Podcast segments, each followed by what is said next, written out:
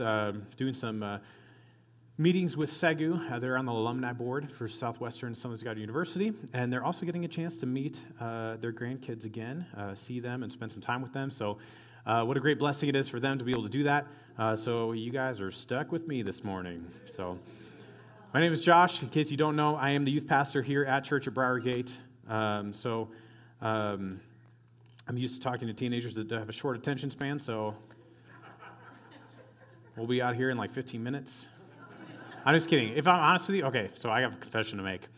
I thought last service ended at 10:30, and I got it was like 10 o'clock. I was like, man, I feel like I'm done with everything. And then, uh, and so I was like, I'll just t- talk a little bit longer, whatever. Maybe it was the Lord. Okay, we'll just say that's what it was. But um, yeah, I went like 10 minutes over.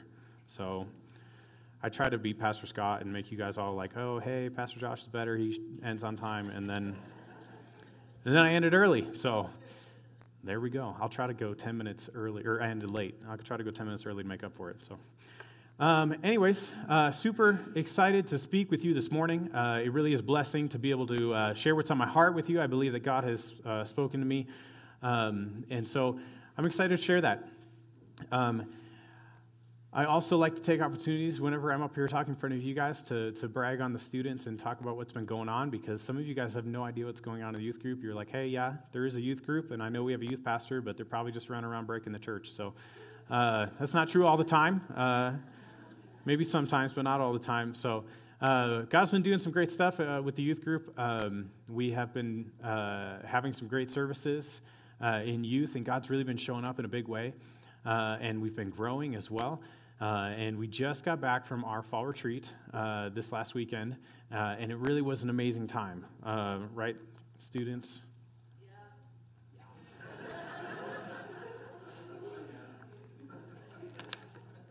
it was an okay time. Um, I'm just kidding. No, it really was. Uh, and, and we have been expecting uh, God to do great things. And this is always uh, probably the, one of the favorite events that, that we go to all year. Uh, we also go to like fine arts and youth camp and stuff like that, district events and stuff. And those are amazing. God shows them big ways there too. Uh, but this is our youth group, and we get to go on a little retreat. And uh, we brought 39 students and five leaders or six leaders, something like that, which I think maybe is the most students that we've ever brought. So uh, we were really praying for this because everything got shut down this summer. They didn't get to go to youth camp, they didn't get to go to fine arts or anything. So this is the first thing that they were able to do. Um, and I think one of the reasons, which kind of goes into what I'm talking about today, one of the reasons why it's always such a great time and God shows up in such a big way is because everybody goes expecting God to show up in a big way. Everybody's so expectant, like, hey, we're going to fall retreat, God's going to do some amazing stuff, right? And then we get there and God does amazing stuff. Um, and so, um, just some some numbers, if that helps you. Uh, we had uh, the first night we did a, a, kind of a call to salvation, uh, and uh, we probably had about ten or twelve students stand up and get saved. And um, afterwards, we got we had, there's a lot of things that happened during it, but I kind of like had everybody raise hands on the bus, and you know, uh, and uh, I asked how many of you guys got healed physically. Uh, and probably about four students raised their hands. And then I asked how many people got healed, like mentally or emotionally, like from depression or anxiety or something like that. And, and I don't know, I'm thinking probably somewhere around like 20, 25 kids raised their hand. Um, and uh, it really was a very, very awesome time uh, just sitting in the presence of God and expecting Him to do great things um, and seeing that happen. And, and just to, to brag a little bit more on that, like uh, one of my, my closest friends, uh, Zach, was our speaker for the retreat, and, and I really appreciate how much he listens to the Holy Spirit and, and is obedient to that. Um, and, and a lot of the stuff that happened.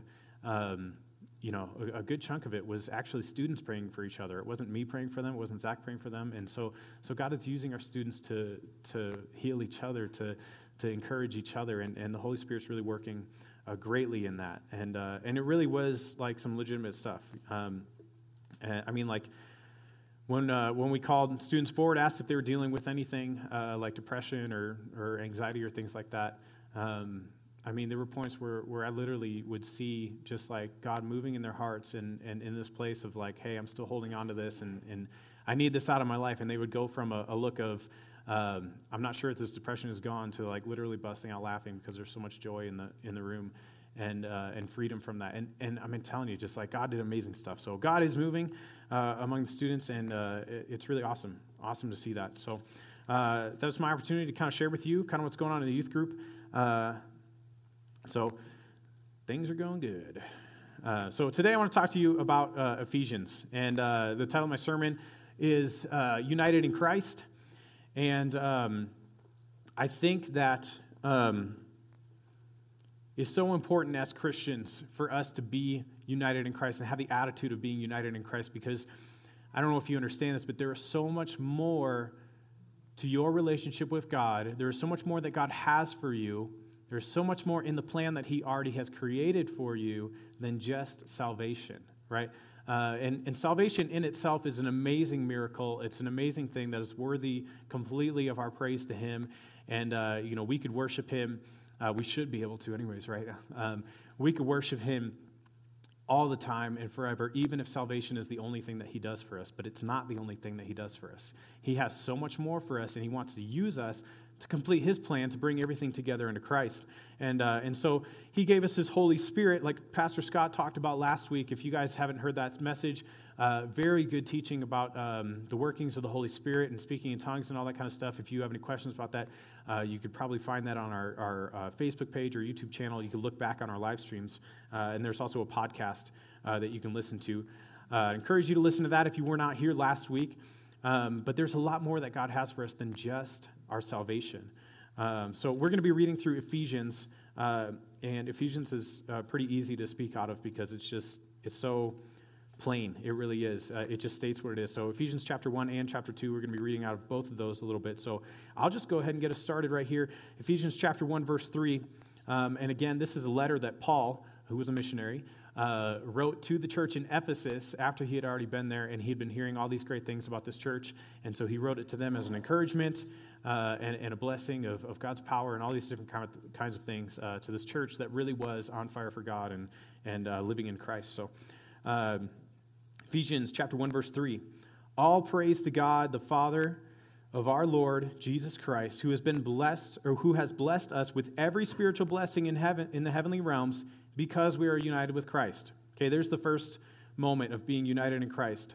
Okay, He has blessed us with every spiritual blessing, right? It's not just, uh, you know, I have this for you, or maybe I'll give you a little bit of this because, you know, you've done the right thing, or whatever. That's not what it is. God, God intends for us to have every spiritual blessing uh, in the heavenly realms because we are united in Christ. That's the foundation right there, because we are united in Christ. Verse 4 Even before He made the world, God loved us and chose us in Christ to be holy and without fault in his eyes. Right? Which I think is amazing because sometimes we have issues that we deal with in our own life, like sins or something like that, or addictions maybe that we had or whatever. And, and, uh, and sometimes we try to walk this line where it's like, yes, I have a relationship with God, but I'm still struggling with this thing on the end. Right? I, I have a relationship with God, but I still like lie more than I should, or, or like I, I feel uh, like a, uh, compulsively to do this thing, this nature that's a part of my sinful nature or whatever.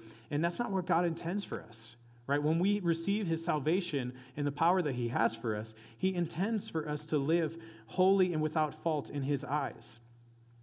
Verse 5 God decided in advance to adopt us into his own family by bringing us to him himself through Jesus Christ. This is what he wanted to do, and it gave him great pleasure. So we praise God for the glorious grace he has poured out onto us who belong to his dear Son.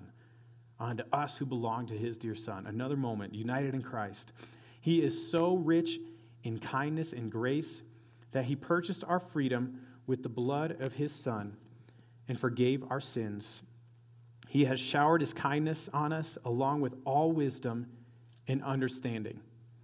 So we're going to get into this a little bit more in the, in the next couple verses, but but, you know, we were in a place of really needing God, right? We were in a place of, because of our sin, the things that we do, the decisions that we made in our lives, uh, we, just by our very nature, and we're going to read that later, we're separated from God, right? And the result of that is death because there's no way that somebody like us, like someone like me, could be in the presence of a God that, that that's that holy, right?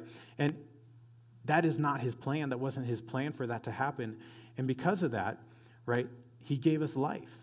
And it says, He is so rich in kindness and grace that He purchased our freedom with the blood of His Son and forgave our sins. So we're no longer um, responsible for, for, for our sins, and, and we are no longer needing of, of, of death because of that, right? He, shower, he has showered His kindness on us along with all wisdom and understanding, right? And so so, what I'm reading here and what we're going to continue to read is that there is so much more uh, to being in a relationship with Christ, like being united with Christ, than just our salvation. God wants to give us all kinds of understanding and knowledge, right? And, and here's kind of what that looks like. When you are faced with a situation or when you see somebody dealing with something, maybe you're dealing with something yourself, a type of sin issue, God is trying with that to give you all kinds of understanding and knowledge so that you understand what is actually going on spiritually in your life around you, in the things in you, in the things in other people, so that you can spread truth, so that you can spread the good news about what God is doing. Um, and He wants to give all of this to us. In verse 9, God has now revealed to us His mysterious plan regarding Christ, a plan to fulfill His own good pleasure. And that's something else about this. Like, like, literally, God does all of this stuff. He sacrifices his own son, like, who dies on the cross, and, and, and he gets r- raised from the dead so that he can be the perfect sacrifice for all our sins and stuff like that. And all of that stuff, all of the stuff that he had to go through to, to justify us and everything, which is freely given to us, right? It is not a free, like, it doesn't cost us nothing, right? Because you got to give some stuff up, right? There's, salvation does not come without a cost. I, I want to make that very clear right? Because sometimes we have to give things up in order to, to walk in alignment with Christ. But God freely gives us to that, and all of it is out of His own good pleasure, right? It, it gives Him pleasure to do all of this stuff. It brings Him joy to do that, right? To see us in a place of, of needing something, to see us in a place of, of death, and to say, hey, it's okay. I already paid that price right? That, that's all out of his kindness, and it gives him great pleasure to do that. And I think that's so encouraging to me um, to, to know that that's, that's what God has in his plan. Uh, and this is his plan. At the right time, he will bring everything together under the authority of Christ, everything in heaven and on earth. Furthermore, because we are united with Christ, we have received an inheritance from God, for he chose us in advance, and he makes everything work out according to his plan. God's purpose was that we Jews, and this is where Paul is explaining uh, to the church in Ephesians, we have to understand the context here a little bit um, of the difference between the Jews who were God's chosen people, and then Jesus died on the cross and adopted everyone else into the family, and we become his chosen people uh, because of that. And so Paul's explaining this a little bit. The purpose was that we Jews, who were the first to trust in Christ, would bring praise and glory to God.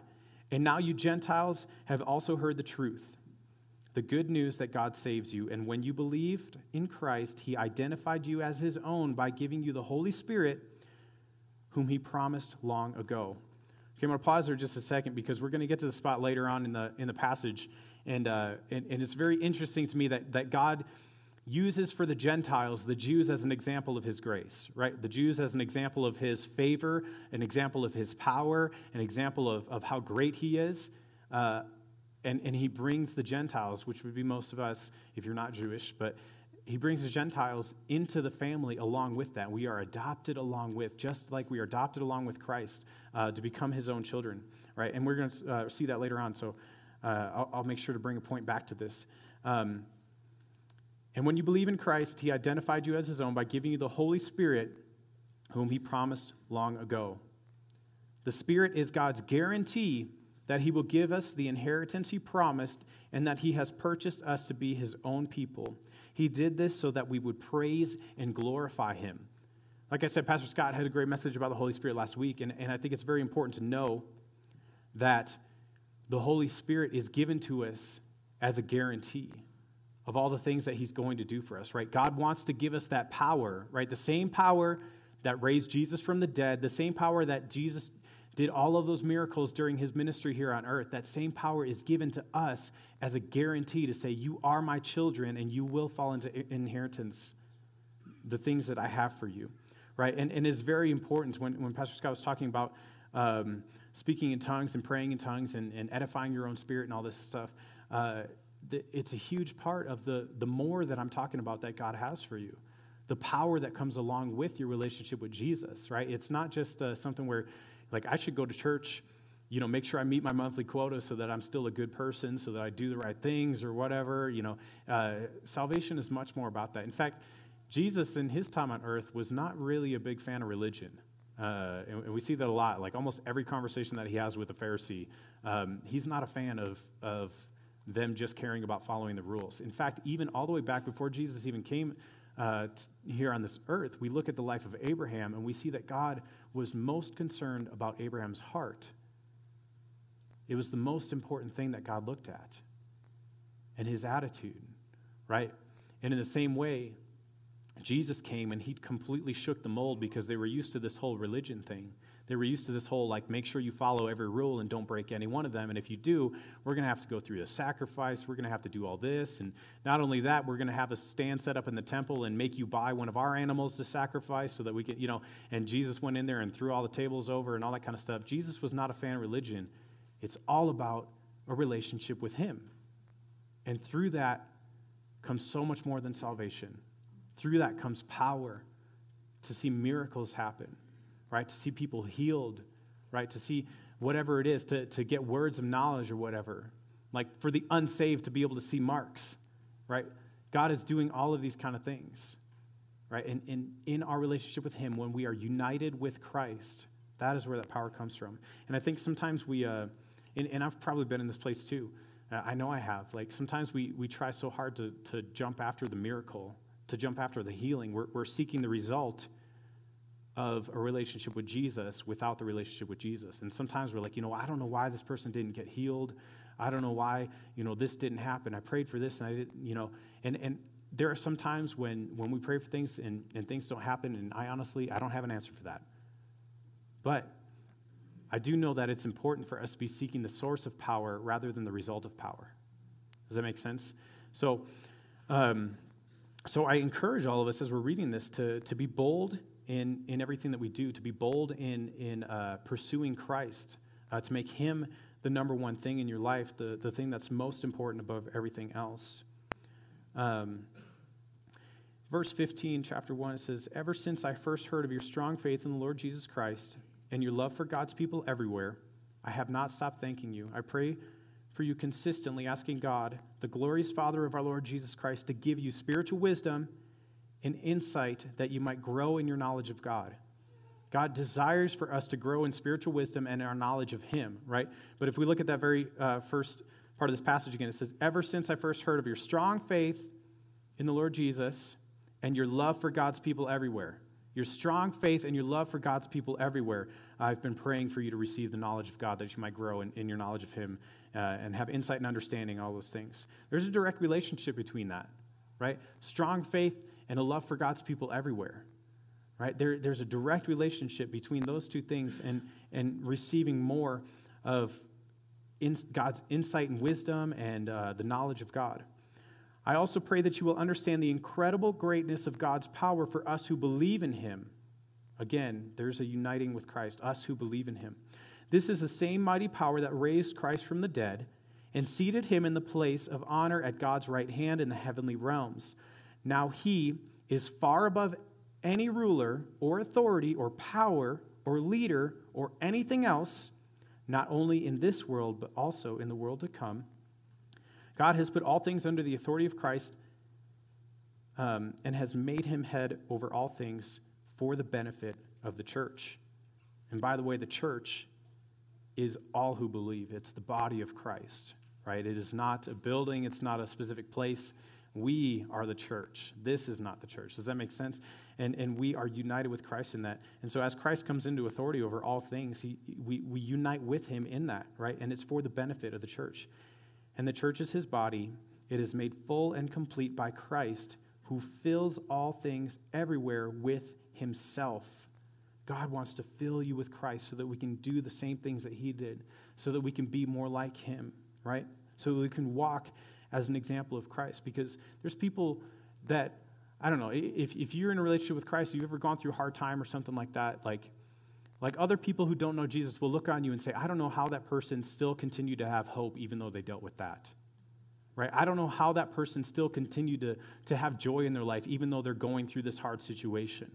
Right? And, and you who are a Christian understand that it's still a hard situation, but your hope is in Jesus Christ, and that's where it comes from right? And there's all that, that, that power and stuff there. Um, it says there, and, and, the church is his body is, uh, is made full and complete by Christ who fills all things everywhere with himself. And so by being filled with him, the church becomes the best example of Jesus that somebody who doesn't know him might see, right? You being filled with Christ, you might be the best Jesus that somebody sees in their life without meeting him for themselves. Does that make sense? Right? Because once they meet Jesus, they become a part of the body of Christ. They're filled with that same power and they go out and do the same things, right, that Jesus did. Right? But when we are united with Christ and we have that power in us, we are the best vision of Christ that they are going to get as long as we are united with Him. And that's, that's the way God intended it to be, to fulfill His plan. And this here in chapter 2, um, this is the part that really, I don't know, I just love this passage so much. Uh, verses 1 through 10. Uh, it just speaks to me. And, and here's the thing like, it, it talks a lot about salvation, uh, like first giving your life to Christ and everything like that, and the, and the things that come with salvation. Uh, but whether, whether you're not saved in this room right now and you want to be saved, uh, and, and that's very simple, all, all, it takes is you believing, right? And just saying, Jesus, I want you to be Lord of my life, right? Or you've been saved for a very long time. I think anytime that I think about the salvation of Christ, anytime I think about the salvation that God has given us, like, man, it just brings me into a place of like, God, why? Why did you pick me? Like, why did you care about me so much, right? It brings me into a place of just humility and, and, and bowing before God and, and just just loving him so much and and uh, and so even though like i don't know i think i gave my heart to the lord when i was five and there's probably some times in between where maybe i was going in the wrong direction uh, but god's grace is good and anytime i read about something like this it always just uh, brings me back to that place of god you're so good and thank you so much uh, for doing something that i didn't deserve but it says this verse 2 chapter 1 once you were dead because of your sin uh, your disobedience and your many sins. You used to live in sin just like the rest of the world, obeying the devil, the commander of the powers in the unseen world. He is a spirit at work in the hearts of those who refuse to obey God. The devil is the spirit in the hearts of those who refuse to obey God. All of us used to live that way, following the passionate desires and inclinations of our sinful nature. By our very nature, we were subject to God's anger just like everyone else, right? And, and that's really the starting place for everybody. No matter what is going on, no matter what you're doing, no matter what, what sin you have in your life, just by our nature, we, we have sin in our life and, and we are separate from the presence of God. We, we're not good enough to be in His holy presence, right? And, and I want to say, like, no matter what, like, no matter what you've done, uh, you're in that place, right? Whether it's the smallest thing you could think of or like a major thing. Like it doesn't matter if you, you know, like, hey, one time I lied to my mom about something, or like, hey, I killed a guy once. Like, you know, like on the same level, like no matter what, we're, nobody is worthy of being in the presence of God, right? And I don't want to confuse that with things that you do are all equal, so it doesn't matter, right? Because there are certain things, certain sins that, that I really do think have a much bigger impact in your life uh, and can be a lot more destructive on your life, uh, specifically, you know, uh, sinfulness that, that is related to sexual immorality uh, and lust and stuff like that. I really do think that is much, uh, that, that has some very harmful things on your life spiritually, uh, and not just your life, especially if you're bringing it into a family. there's a lot of destruction that could come from that. No sin is good sin, but but I, I do want to I, I, didn't want to just say that and just say all sin is equal like all sin has the same result of death, right? So, um, but no matter what it is, this is the uh, this is the important part right here. So he explains that that our rightful uh, end is death, right? And it says this in verse four. But, and there's a big but there, but a one t but. Um, sorry, I don't know why I say so sometimes. God is so rich, but God is so rich in mercy and he loves us so much that even though we were dead because of our sins, he gave us life when he raised Christ from the dead. It is only by God's grace that you have been saved. Only by God's grace that you've been saved. Not something that you did, not all the good acts that you do, not all like a, a list of tasks or anything. Only by God's grace that you have been saved. For he raised us from the dead along with Christ and seated us with him in the heavenly realms because we are united with Christ. There it is again, united with Christ. And I think this is very interesting. I was reading this earlier, and, and, and sometimes I read stuff in the Bible, and I'm like, man, I didn't think about it like that. But he said, He raised us from the dead along with Christ. Right? In that raising Christ from the dead, he also raised us from the dead. That same death that he was talking about in that paragraph before, he raised us from the dead spiritually so that we